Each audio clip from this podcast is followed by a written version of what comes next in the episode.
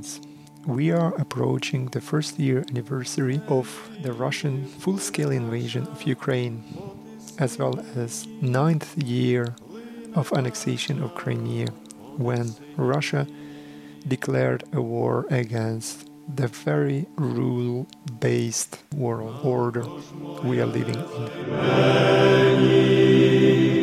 This year was incredibly hard for everybody in Europe, but particularly for people who are still in Ukraine. It's impossible to convey the horror and suffering Ukrainian people had to endure during this year. Just imagine 9 11 or Bataclan theater massacre in Paris. Every day for a year.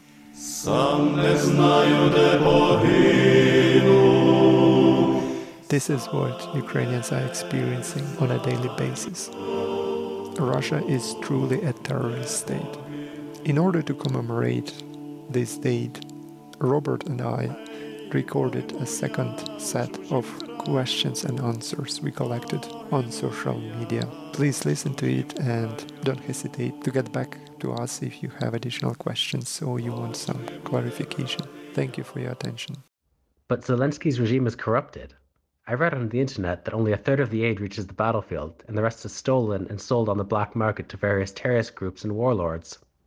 Ukrainians, among all people, are the most interested in delivering the assistance as quickly as possible. A conspiracy in the government to steal aid on which the very existence of Ukraine is dependent is not possible.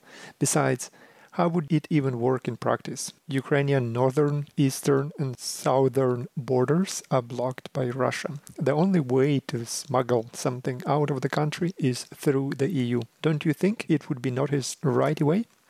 The American assistance is under strict monitoring. We have no indication that the US funds have been misused in Ukraine.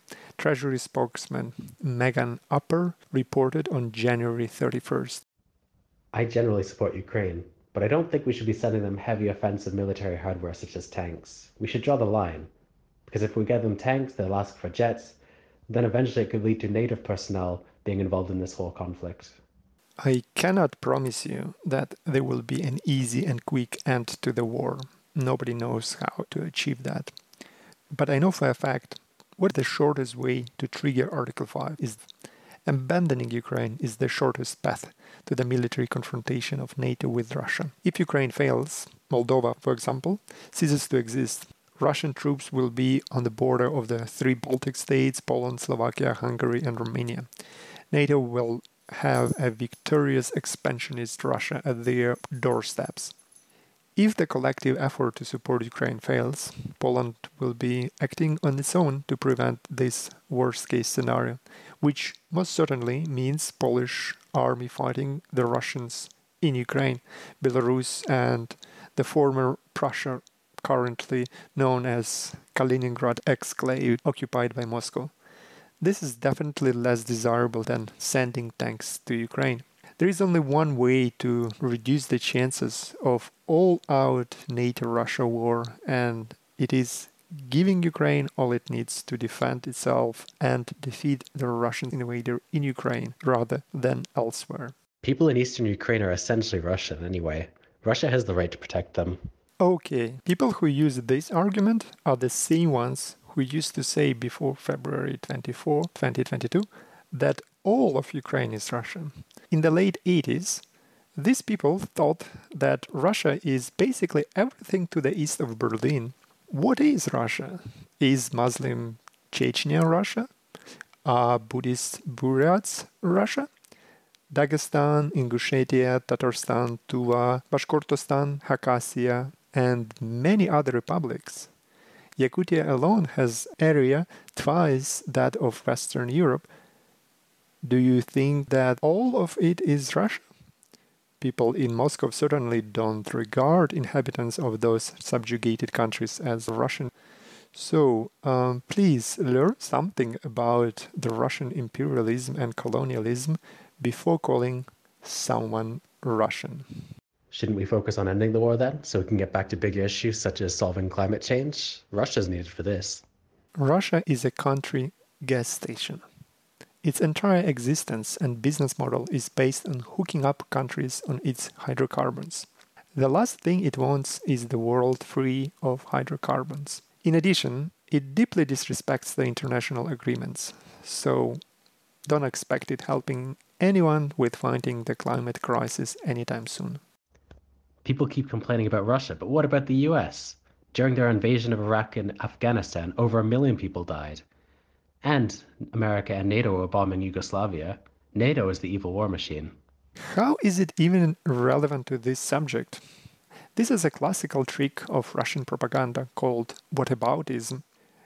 Any loss of life is a tragedy. In no way I'm going to justify the actions of the US or NATO.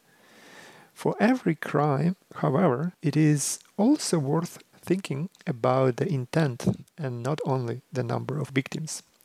Let's imagine that you have two grandpas, World War II veterans.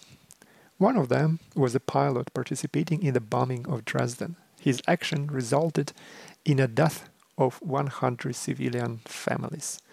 500 people lost their lives as a direct result of his actions. The other grandpa was in the infantry and he only killed one German family of five. But he did it with a shovel. Which grandpa will you want your kids spend Christmas with? Terrorism, hate crime, genocides are horrible things because of the intent and not the numbers. Come on now, the West and Ukraine don't want peace. They reject the negotiation which Russia offered as a gesture of goodwill. If Russia wants peace, it can take its army back home at any point. Currently, Russia just wants to gain time and to regroup for the next offensive. Ordinary Russians have nothing to do with this war. They suffer from both Putin's oppression and sanctions. Putin is a politician. Politicians don't lead, they follow. At the end of the day, all he wants is to stay at power, by all means. He would not have started the invasion in 2014 if he didn't know that the Russians would approve of it. After the annexation of Crimea, his approval rating skyrocketed. Ordinary Russians cheered and celebrated the invasion of the neighboring country. We should give Russian men asylum in the EU and US. They're being killed at war. They're as much victims of this war as Ukrainians. Russian men who flee are not against the invasion. They are against the personal participation in it. They are cheering for Russia to win and hate Western liberal values while being in the Western liberal democracies.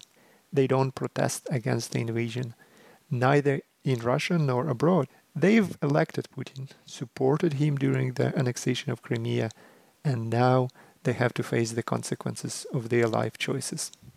Having said that, the humanitarian protection for people who are genuinely politically persecuted in Russia is still available for the true victims of the Putin's regime. From what I've read, Ukraine reports over 130,000 Russian casualties in less than one year.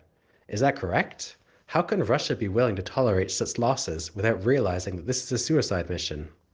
The true extent of the losses will only be known after the war.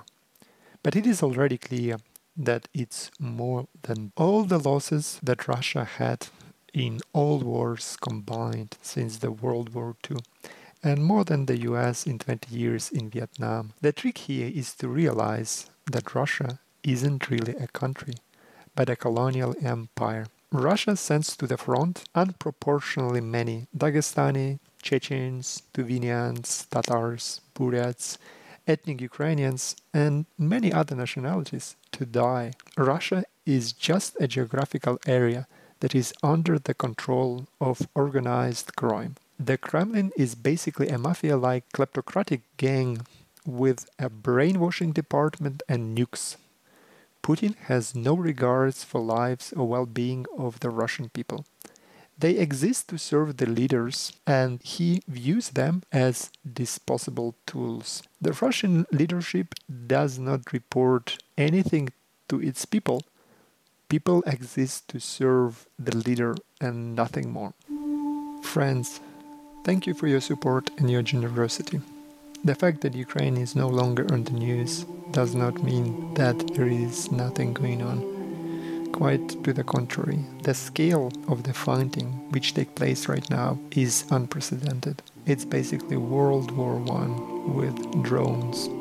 Hundreds of thousands of people have died, and the humanitarian disaster is getting worse. Please contribute to your charity of choice or to the trusted charity I'll share with you in the description to this podcast. Thank you, and let's hope for positive news in 2023. Мамко ж моя не лай мені,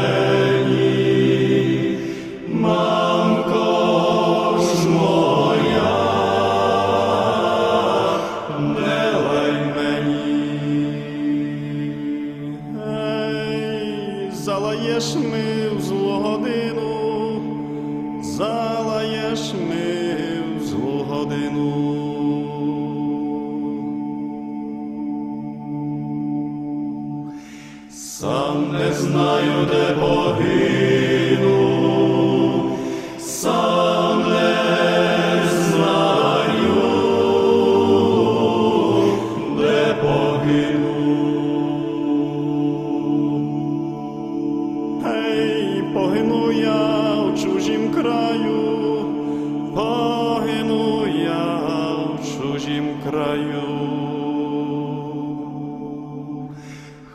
Przyszły budowę.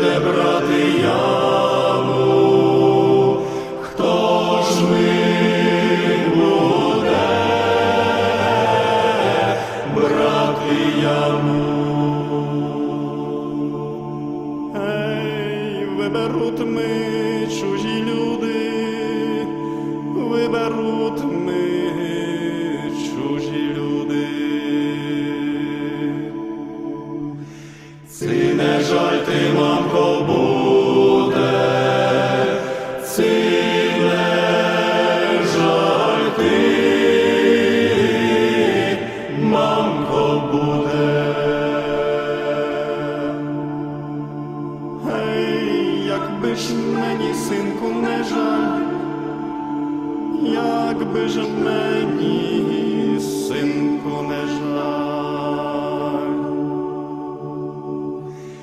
Ти ж на моїм серцю лежав,